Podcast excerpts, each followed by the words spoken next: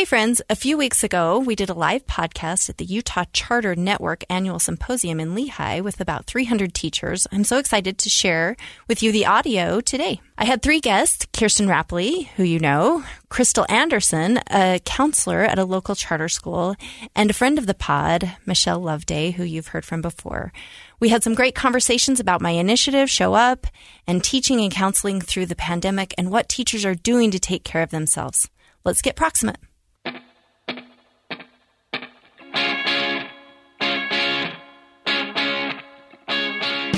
I would like to introduce our first guest here to the program, and it is Kirsten Rappleye. So, welcome, Kirsten.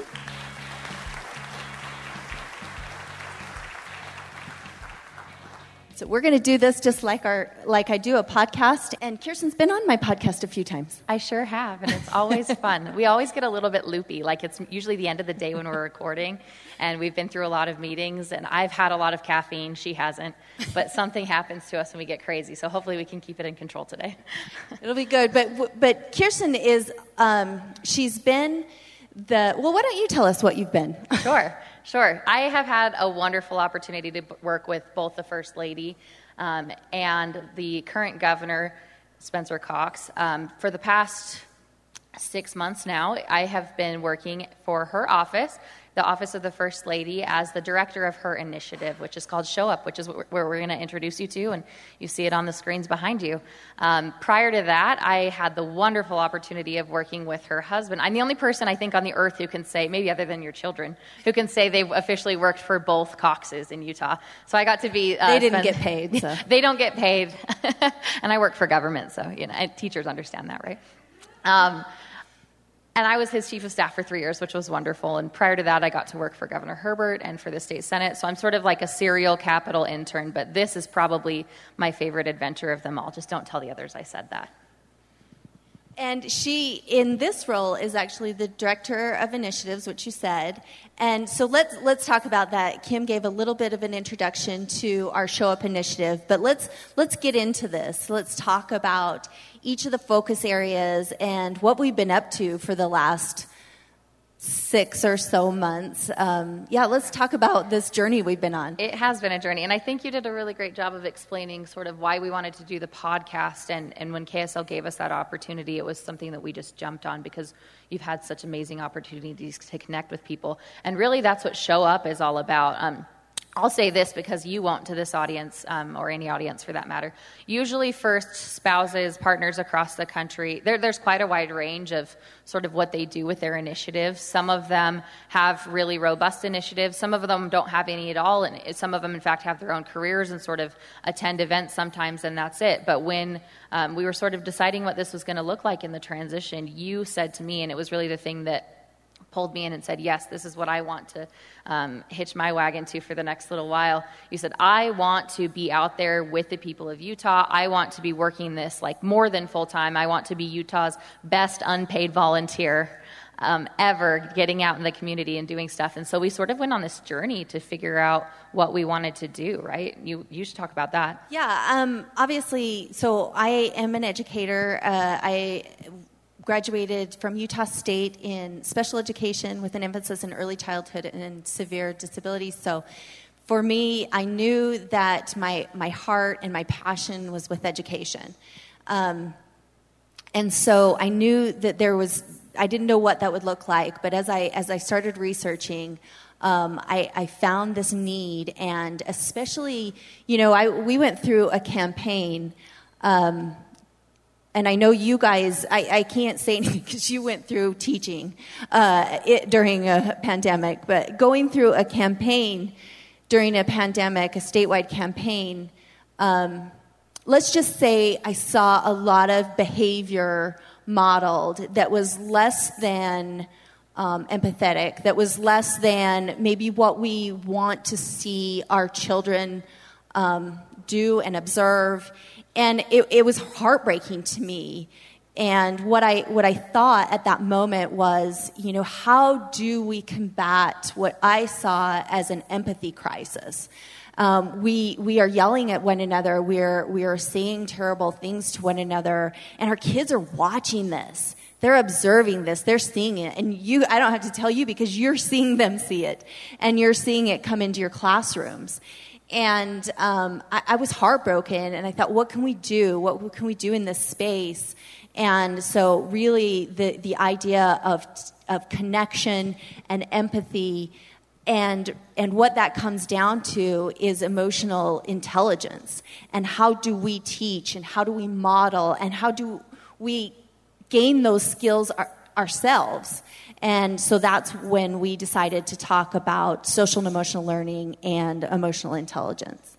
That's right. And i think uh, you're going to get into that. You have two more segments on this live podcast after me with some amazing guests who are going to talk about that. I would love to talk a little bit about the other three focus areas. We, we decided on four, not one like normal, four. That was a narrowed down number, believe it or not.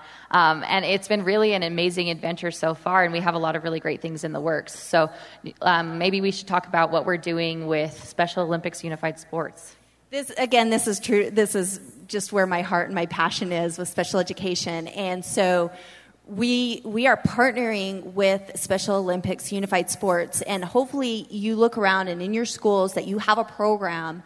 And if you don't, that's where we come in. We really want to help to make sure that we have unified sports programs. And if you don't know what that is, that's where uh, kids with disabilities and kids without disabilities play on teams together. And it's just a beautiful moment where you see empathy created, their peers and these athletes coming together and learning from one another, and it's absolutely beautiful. So we want to make sure that there is a program in every school um, so that so that every child has an opportunity to feel like they belong.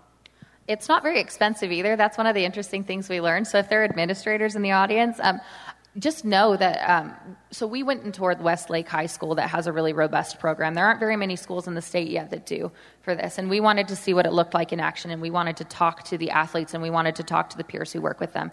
And i was seriously uh, like verklempt the whole time. I just couldn't um, imagine what these kids have learned I, I, couldn't even fathom that. They learned so much so quickly about empathy. And we we had these big like burly football player boys kind of breaking down telling us about it and talking to us about these friends who have different abilities than they do and what they've taught them. And that when they are having a bad day and they see them in the hallway they get a big hug and they know that later on they're going to be in soccer practice with them or or whatever it is. And it's truly a miracle program to me. And so we're really really committed to expanding it throughout the state and we're serious. Come find us if you want to learn more. And then again, we see um, an, another way to, to really serve the most vulnerable among us is, is through foster care. And so that's a third focus area is we want to make sure that we are connecting um, nonprofits, um, government agencies, and, and our office to make sure that we are um, retaining and recruiting foster families, as well as making sure that we can get those um, about 120 plus kids who've had their par- parents' parental rights terminated and they need to find homes. And so it's, it's our focus there to make sure that we can help to make that happen. I think one of the things that was so shocking to me when we got into this space working with foster families and children in foster care in the state right now is I didn't realize how much need there was right outside my door. Um, currently, there's somewhere there, there are hundreds more families that are needed every single year to take in foster children for whatever period of time and whatever that may look like. Particularly children who come in sibling groups, children who have intellectual or physical disabilities themselves, and other more complicated cases. And so we're really committed to that. We've been so far doing it through events. It's been really fun. Um, just last week, we had a family night out for foster families in the Ogden area at the dinosaur park. And it was wonderful. We, we did a movie with them and we got to just get proximate to them and, and help them make connections to each other. And we think this is really important and it has implications for what you do too because uh, we know that you see them in your classrooms. We know that you understand um, more than any, probably any other sector of the population what their trauma is like and what the implications are of that trauma for the rest of their lives. And so we're really, really committed to working with people like you on making this a better state for those who are experiencing this. And our final focus area is um, service, and uh, we, and Kim talked a little bit about that. We went through and we did service projects throughout the state as part of a campaign, and we wanted to keep that going. We learned so much through that our, our own hearts were changed. We saw the, what it did in our communities to really reach out and connect with people. And so we wanted to make sure that happened. And I hope you see weaved throughout these, all these initiative focus areas, this reoccurring theme of empathy and we just want to make sure that, you, that we are connecting as humans, that we're, we're combating that empathy crisis, and we're teaching our children a better way, and we're modeling a better way than, than what they've seen um, most recently. I think, and I, I, just hope, you know, maybe some final thoughts for me on this that you see everything we do is so connected to making the community a, a, better place for human connectedness, a better place for you as educators. Um, we're really, really committed to helping you in everything you do, and so excited to continue to push forward. We keep having people tell us we're going to do this for the next 30 years, right? And we're like, oh, pro- we might, we might wear down after a little while, but um, we're really committed to this. We have a lot of energy, and we're really excited to see what happens moving forward. Yes, and we'd like you to get involved in any way you can. Um, so thank you, Kirsten. Um, we will be right back. Welcome back to the show. We have our next guest. Her name is Krystal Anderson. Um, she is incredible. She's been in education for a really long time, and I'm going to look at my notes. We just met this morning, but Krystal is a counselor at Karl G. Maeser Prep Academy in Orem. She is a high school vice president elect of Utah School Counselors Association, and she owns her own travel business, travel agency. Correct. Yes. Welcome. Thank you. Um, so again, we just met, so let's talk a little bit about your background. Where'd you grow up? What, what, how did you start this education journey? So I grew up kind of all over the place. My dad was an entrepreneur, which meant we kind of just lived everywhere. Um, I initially got my bachelor's degree in recreation management youth leadership with administrative emphasis. I know that's a really long title, but um, I just really love the outdoors. I love working with kids, and I just kind of envisioned having my own like family camp someday or something like that. And then I met my husband, and he joined the Air Force. So again, we started moving all over the place. And I had two children, and both of my children struggle with some mental health issues, and they're on the spectrum. And from that need, I always believe that like our greatness comes from need. and I had these two kids that were just really struggling, and I needed to find a way to kind of navigate life with them. And I was always volunteering in the elementary schools and things like that to kind of, you know, navigate with them. And then they started to get older and we're going into junior high and there's really nowhere to volunteer in a junior high right? Because i would be out on the playgrounds with them and stuff like that in elementary school. So somebody said to me oh you should go into school counseling. You're so good with kids. And something inside me just lit up like a christmas tree. It's like i really believe that when we find like our, our mission and our path we know we can feel it deep inside of us. And i was like okay so I went back and got my master's in school counseling, and I graduated when I was 40 years old, which is like wow. pretty stinking impressive, right? I was like, it's whoa. Very impressive with two kids. right. So I was just really excited about it. And then I started working in this field, and I just fell in love with it. I'm just so enamored by the stories. You had mentioned stories earlier, and I am a lover of stories. I love to hear people's stories. I love to share stories. And I'm so empathic. Like, I feel people's stories that I just kind of meld with people when I meet them. And I get all excited and I want to, like, hear more. And, you know, and, and being a counselor, you give people tools and help them figure out their, the rest of their story, basically. That's so. beautiful. Um, and I think when we do find our spark, we got to go for it, right? And you did, which is amazing. so let's talk about this. Um, you, you connect with people, you, you started to, in your school counseling career. What, what did you see as far as the main um, issues that you're having? I mean, we have teachers here. Um, what are you, what, what, what's the main concern that you saw? With the students? With the students first, and then we'll talk a little bit about teachers. Okay.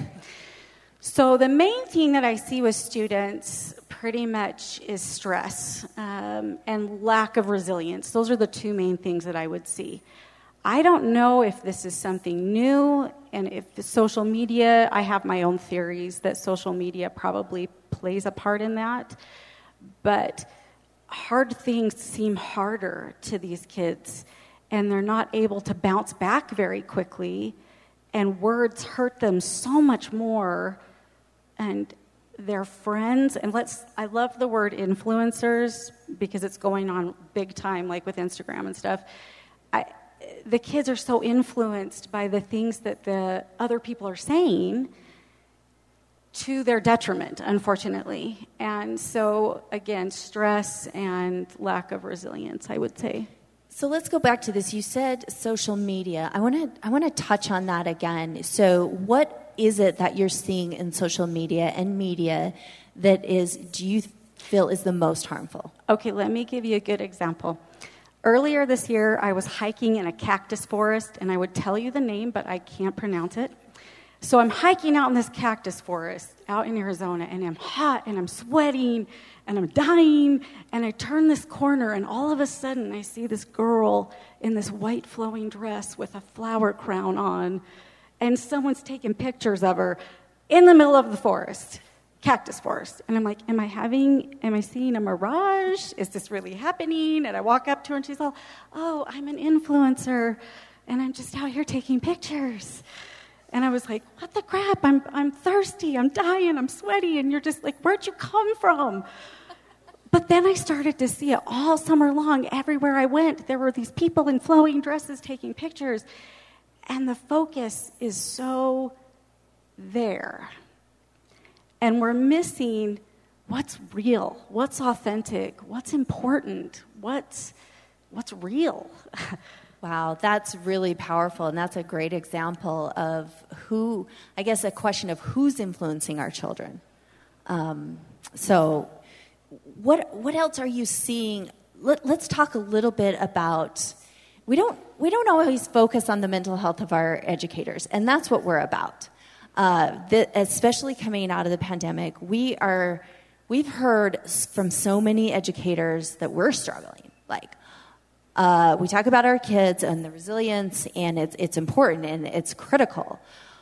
But how can we have uh, we we need healthy educators to to be able to teach children how to be healthy. That's a that's a, a beat up quote from, I messed that up totally, but from one of our Teacher of the Year candidates, National Teacher of the Year candidates. Um, what are you seeing with teachers?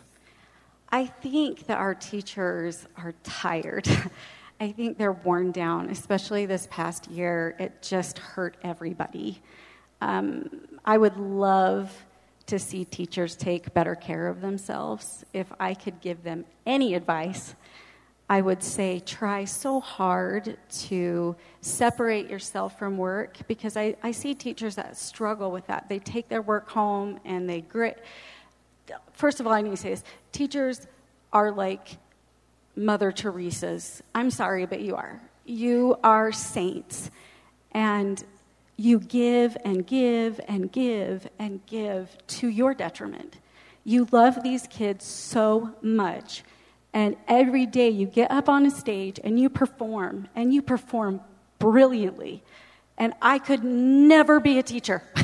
I just watch you and I get exhausted. And I think that you've got to start recognizing your value.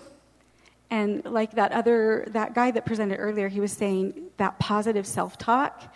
But you also need to be telling yourself, I deserve to separate myself from these kids and this job and take good care of myself, whatever that looks like. Like, I have a secret chocolate stash of this like really expensive fine chocolate, and sometimes I just stick a piece in my mouth and I savor it, and it calms me down. You know, or, ooh, ooh, this is my favorite one. This is what I recommend. And I know somehow you gotta like figure this out, but like, if I imagine there's like this force field over the school, it's like a bubble, like in Star Wars or something. And when I walk out, I imagine it going through me. And as I step away, the school's gone now. And now I am Krystal, the mom, the wife, the person, something completely different that has nothing to do with the kids and the school. And then I go and I read and I watch Asian love dramas and I, you know, exercise and I eat my awesome chocolate or whatever. I, I feel like you've got to find these little things like this for you to like pull away so that you can be healthy and fill your cup with joy so that when you go back and get on that stage and you're being the mother teresa that you can that you can sustain it you know that that's what i think that's amazing and amazing advice um, I, th- I, think it's really true. Uh, I, I, find that myself. Um, I remember as a, as a teacher, a student teaching, and I would, I, I came, I was student teaching in a special education preschool where I had four kids with, with uh, that were not mobile, that were in wheelchairs, and I, physically I was exhausted. from moving and, and lifting these kids, but I remember it's the most exhausted I had ever been in my entire life. And so my hats are off, my hats off, and my, my heart is out to, to each of you who do this every single day, day in, day out. Um, just as we, as we close here, let's talk about some, some maybe some SEL skills, some, some emotional intelligence skills that, that kids, that we can model for our students. So, social emotional learning is so key to each individual child and their ability to navigate their the life with their peers, the community. It builds it's the building block for everything. And the main key that it's it's really interesting because our school we've been talking a lot about this in our intervention specialists. We kind of decided that we wanted to really focus on that this year. And I'm I would love to see when a student is doing something that's just, we all know who those students are. I mean, I can think of in my head that they're just off. There's something not quite together with them, and they're not picking up on the social cues, and they're, they become that kid that everybody avoids. Instead of like pushing them off and just saying, no, that's that annoying child, getting irritated with them, take that moment when you have it, to pull them aside and explain here's what didn't work. Can you see that? What can we do a little bit differently? And then also with their peers, pull them aside and say, hey, did you see that? How could we interact better? Because I think if one child at a time, we start giving them tools and skills to recognize, because it's not coming naturally to them. It's not. So they have to learn. They have to learn the skills to social to socially navigate, to emotionally regulate, and we can be a part of that village, that community that teaches them. So, just one little instance at a time, we need to start addressing those issues and try to make a difference. Thank you so much, Krystal. I so appreciate your insight to this issue and, and being here to, to give advice to our amazing teachers. So, thank you for being here thank today. you for having me.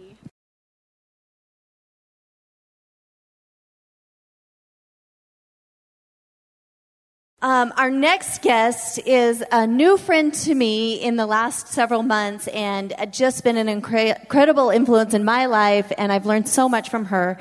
This is the one and only uh, Michelle Love-Day. So, welcome. Oh, glad to be here. Awesome. so glad to be here. Thank, Thank you, you for having so me let's back. just give you uh, give our um, our audience here a little preview, your background. Um, again, we, you were on the show before, but let's let's for for this audience talk about where you grew up, um, you know, kind of your educational influences as well. Yeah, so I am from the uh, greater Cleveland area, a town called Lorain, Ohio. It's an international city, um, and it's wonderful. So I grew up all things culture and um, grew up around many different people with many different backgrounds and experiences and diversity. So it was great to grow up there.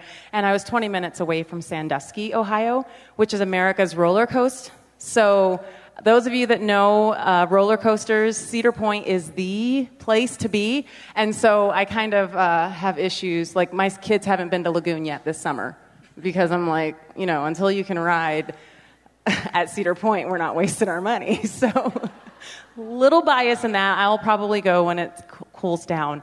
Um, and my education background, I actually started off as a first grade teacher. And so I was listening to the keynote, Mr. Chad, and he was talking about never, uh, you know, deny where you're going to go in life. And I never would have thought that I'd be sitting here on stage talking to you all with uh, First Lady.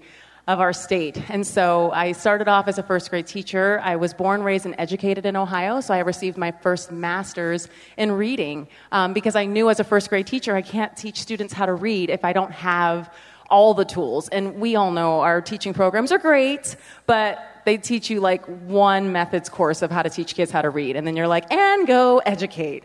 So I'm. Um, t- taking that master's year, and then I taught first grade, and then I moved here three years later um, with my husband. Um, at the time, he was my boyfriend, and uh, he's from Star Valley, Wyoming. And so we moved out here, and I taught second grade, and then, um, well, I taught fourth grade in North Carolina as well. So first and fourth grade, and that was great. The best field trips fourth grade because fourth grade we take our state field trips right? So i went to the dunes and i got to argue that the wright brothers were from ohio and they just used the dunes to fly in north carolina so i was able to tie that in um, and just take some great field trips with my fourth graders. And then i moved here and became a second grade teacher and was a literacy coach. So it was great to finally use the masters for an entire school um, and then um, seeing a need for students of color and just having that representation um, for students, I realized that there weren't a lot of black administrators at all. Um, and so I went back to the University of Utah and got my master's in administration, leadership, and policy. And so for the last 12, 13 years. I've lost track. I've been in education for 20 years now. Um, and so for the last 12 years, I've been an administrator. I was a principal for seven. And now I'm at the district office. It's not a bad thing. It's really not. The transition is hard, but it's, it's been great to be able to be a part of all facets of education. So don't discount yourself as you're thinking, oh, I'm just a classroom teacher, or oh, I'm just a counselor. Um, the sky's the limit when you really want to make an impact for students and their families. Well, and I think being in the classroom is the biggest impact you can have, which we applaud you so much. Um, but so, from from sort of this administrative um, point of view, what what kinds of things in this COVID era, era did you see teachers grappling with, as well as parents? I know you've had a lot of interactions with parents, and I'm just wondering what you saw. It was interesting because what each person was going through was similar in a way because we had never gone through COVID. We had never gone through anything like this.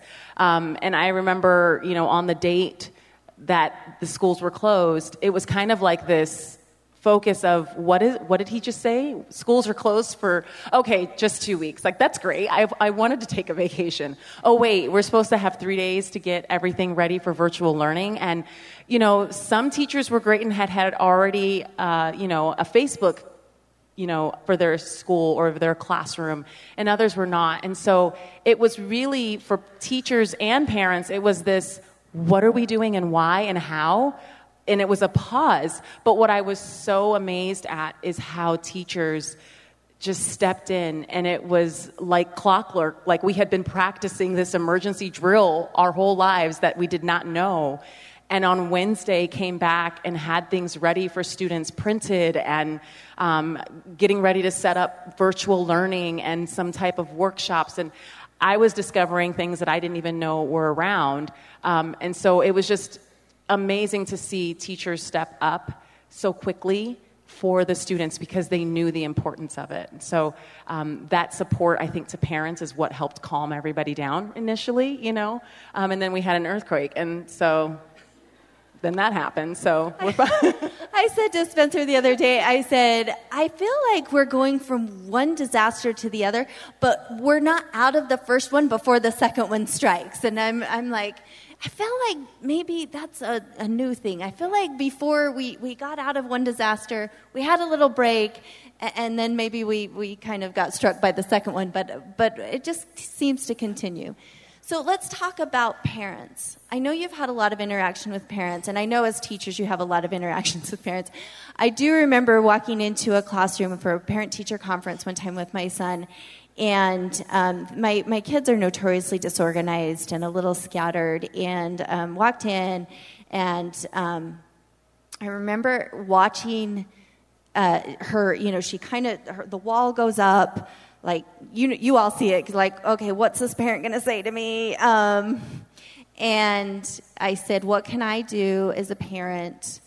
Um, to help you here? How can we get on the same page? How can I, you know, reinforce at home what you're trying to reinforce here? I'm happy to, you know, to really connect with what you're doing so that it so that it's uniform and, and we can work together.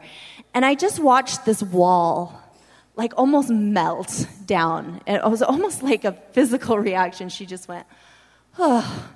Because I think sometimes as teachers, as educators, we're, we're kind of braced for battle. What do, what do you see in that? Absolutely. I think, and I, I cannot speak for all teachers, but I know as a teacher myself, you know, I, I went to school to do this. And so my ask is that's like, I've researched and done this, so please trust me. And so a lot of times educators are kind of like, what are they going to say? and getting ready for the critique because we are met with that so much. Uh, and as an educator, for me, as a teacher, as a principal, I love parent involvement. It was my thesis, like parent involvement in reading aloud and parent involvement in, um, you know, engaging and reaching out and having those relationships for the school community. So it was, it's definitely my focus because I'm a parent of five children myself. So I, I want to be in the classroom. And even as an educator, when I step in as a mom, I don't say anything. Like the first two, three years, I didn't even tell the school I was an educator. I didn't want them to know because then, right? Because then. And so it's like, oh, can you? Can you? No, I cannot. Um, and setting boundaries for my social emotional learning. But, and I also didn't want that to influence how my student was seen. And so as teachers, we want parent, that parent involvement. Um, and we also want the trust to know that we are going to do the best for students. And so when we're in the classroom, we just need that trust for everything to move smoothly, but we want them to come in. So even last year, we heard teachers saying, oh, I really miss parents being in the classroom and volunteering. And there's some awesome parents that help everything flow in such a great way that that parent school connection is essential to the success of students because that's what we're here for. I know for me, I prefer children over adults still to this day. As an administrator, I'm like not in my office because I've volunteered to read in the classroom or I'm giving a teacher a break. And so our primary focus is children. And so at, at the end of the day, we all want the same thing, um, is highly motivated and somewhat organized students. Um, don't feel bad. There's a lot of disorganization going on. And that's why we're here is to help and to guide. Um, and so I think that just knowing that we're there for the same goal, uh, I think will help a bit break down those walls of communication um, and how we want to achieve that. You, you also have a, um, a consulting company, and so I want to talk a little bit, and you, you focus a lot on leadership.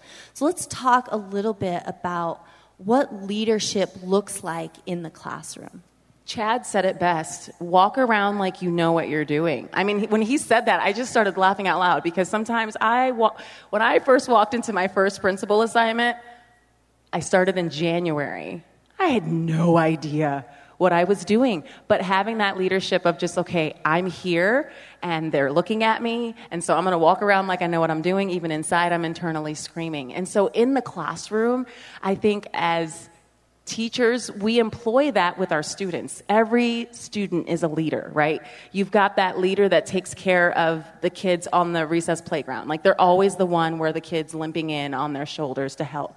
And so we have to find what their skills are and, and work to build those up in each individual student. Um, and it was said that, you know, a lot of them are coming, watching social media, seeing a lot of the harsher comments, and so their self doubt is a little bit diminished. And so having leadership in the classroom looks like employing the energy of, yeah, you can do this, and you can believe in yourself, and this is something that you can do, and you just have to try. And failure is part of being you know, a great person. And I, I think as a leader of a school, employing that in each one of my teachers so that they can employ it in each one of the students is, is really big.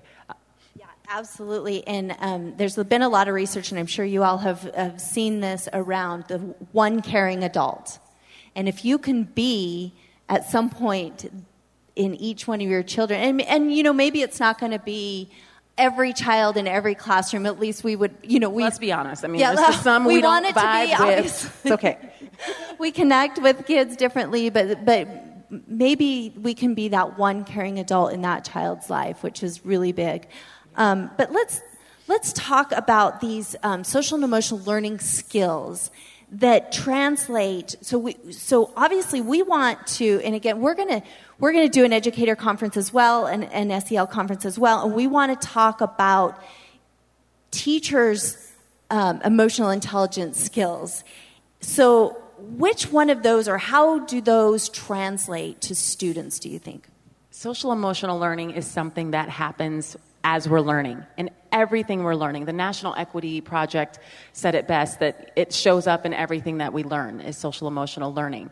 And I've always told my teachers that you cannot uh, do and show anything if you don't have it yourself. If you're broken, the kids can smell it, right? They can smell weakness and it's, you know, it's true. They like can attack. Oh, she's got a little bit, you know, I have my own daughters. I'm like, listen, if you give her an inch, she'll take 18 miles. Like, rein her in quick. And, and so if you don't have it within yourself as a teacher, it's not going to be a successful day, a successful year. And so it is okay to take a day off. And I think with COVID 19, it was recognized because I was sitting there listening and they said, Oh, you have your 10 COVID days. And I was like, What's that? And they said, Well, if you just need to take a day for mental health or for whatever reason, you can just take the day off. And I was like, What?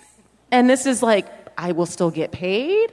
This, what does this mean? And I think we're starting to see it more where it's okay to take a day off and you don't have the sniffles. You didn't throw up. You don't have a, a, hurt back. You just woke up and you're not feeling your best. And that's what the, that's the best gift you can give those students because we all get cranky, but if you're constantly cranky on kids, like how are you helping them? Take a day. It's okay. Go to Moab, not to Zion's, because I've heard the line is ridiculous, but take a day and just be outside, not in a dress for influencing, but just to actually hike.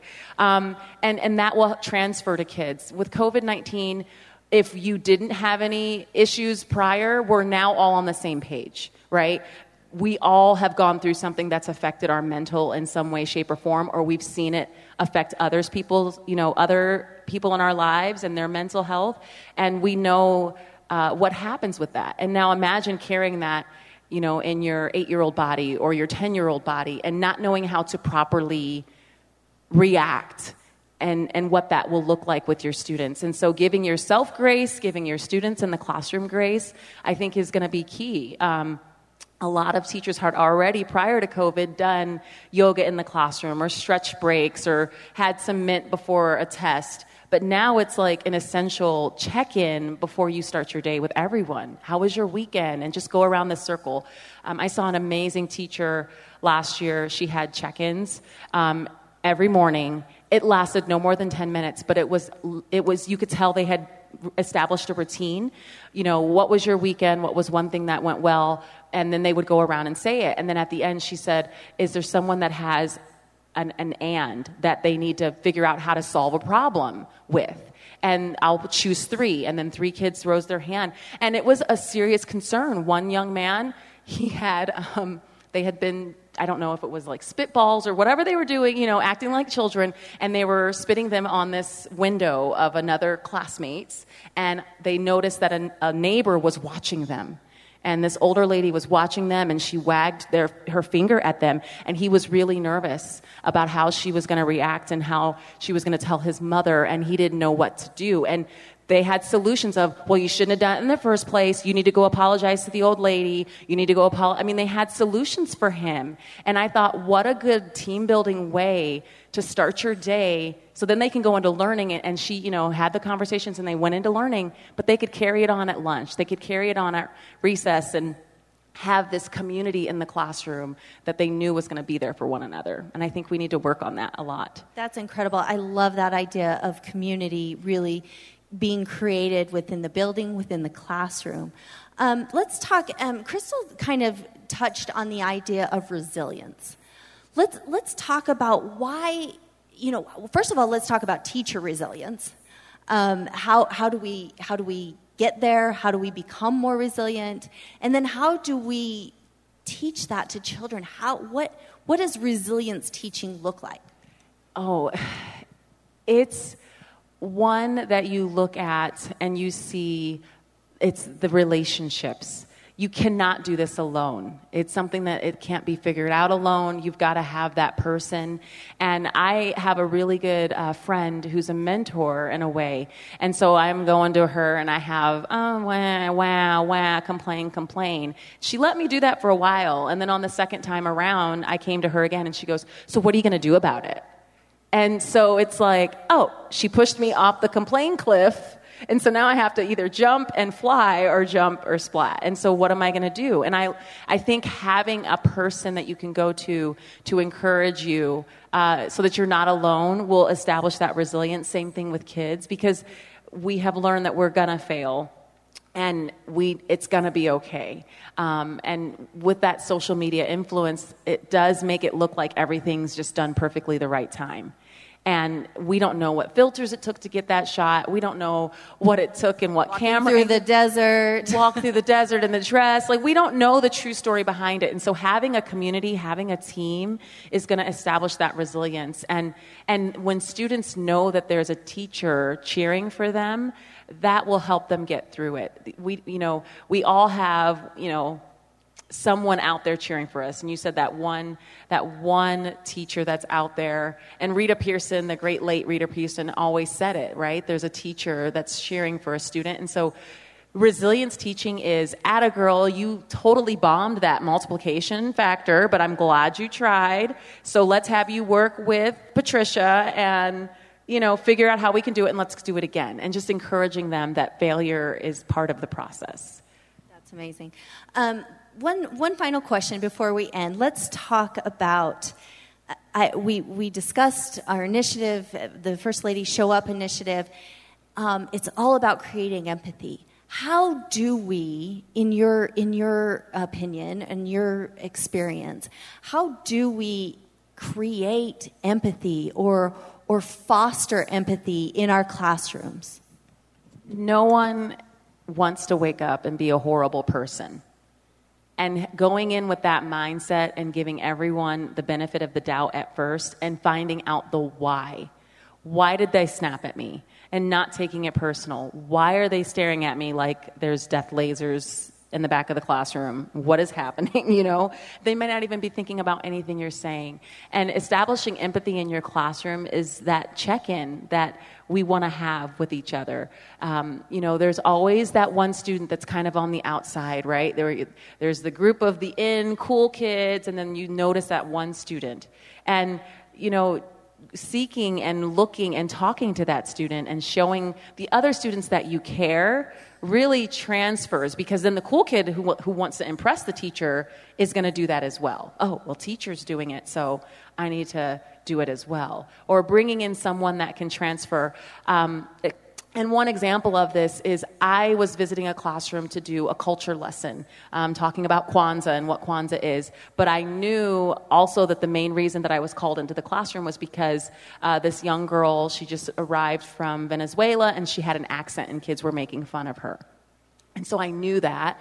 And so, you know, how do you try to create empathy in that whole situation as to the undercover reason you're going into the classroom?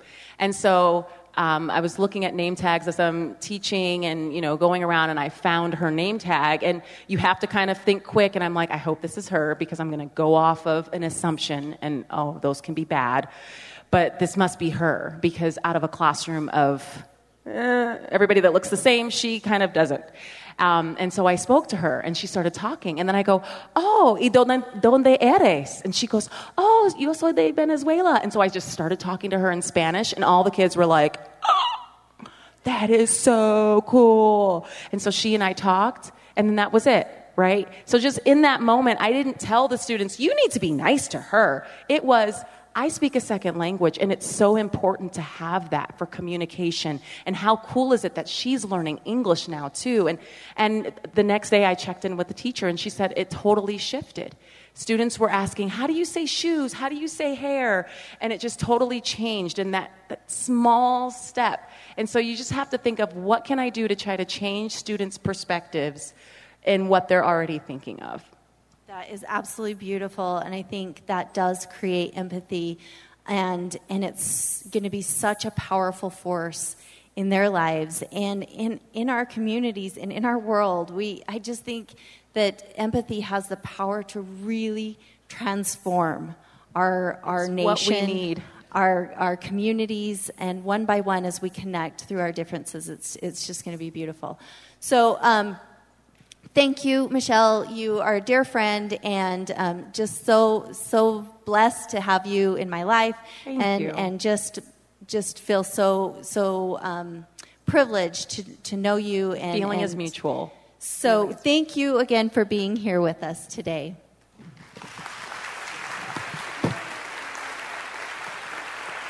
I'll just end by saying um, this. This is our show. Usually, um, I do some intros and outros.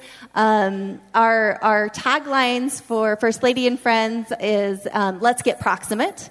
Um, that's how we start. So we've gotten proximate today with, with Michelle, with Kirsten, with Krystal, and we've learned so much. And I hope you have. I hope you've you've seen something from somebody else's point of view today, and that it, that it's touched you and it's given you some some guidance and um, and hopefully just filled up your bucket today. Um, at the end of our show, we always say thanks for being a friend. Uh, so today, thank you so much for being a friend.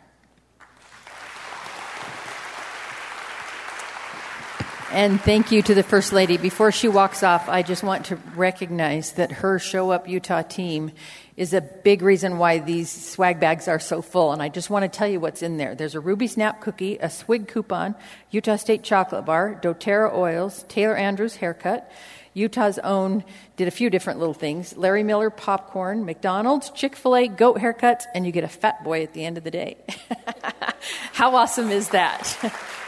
It, I know it'll never be enough to thank our teachers for what they do, but just know this that we see you, we honor you, we honor your sacrifice, and this country and this state will not survive without you and your skills and all the things that you do and the empathy that you're creating for our students. So thank you, thank you. I hope you enjoyed that conversation. We had a lot of fun doing it. If you have any guests that you want to hear from, we would love your feedback. You can find us at Show Up Utah on Twitter and Instagram. Thanks for being a friend.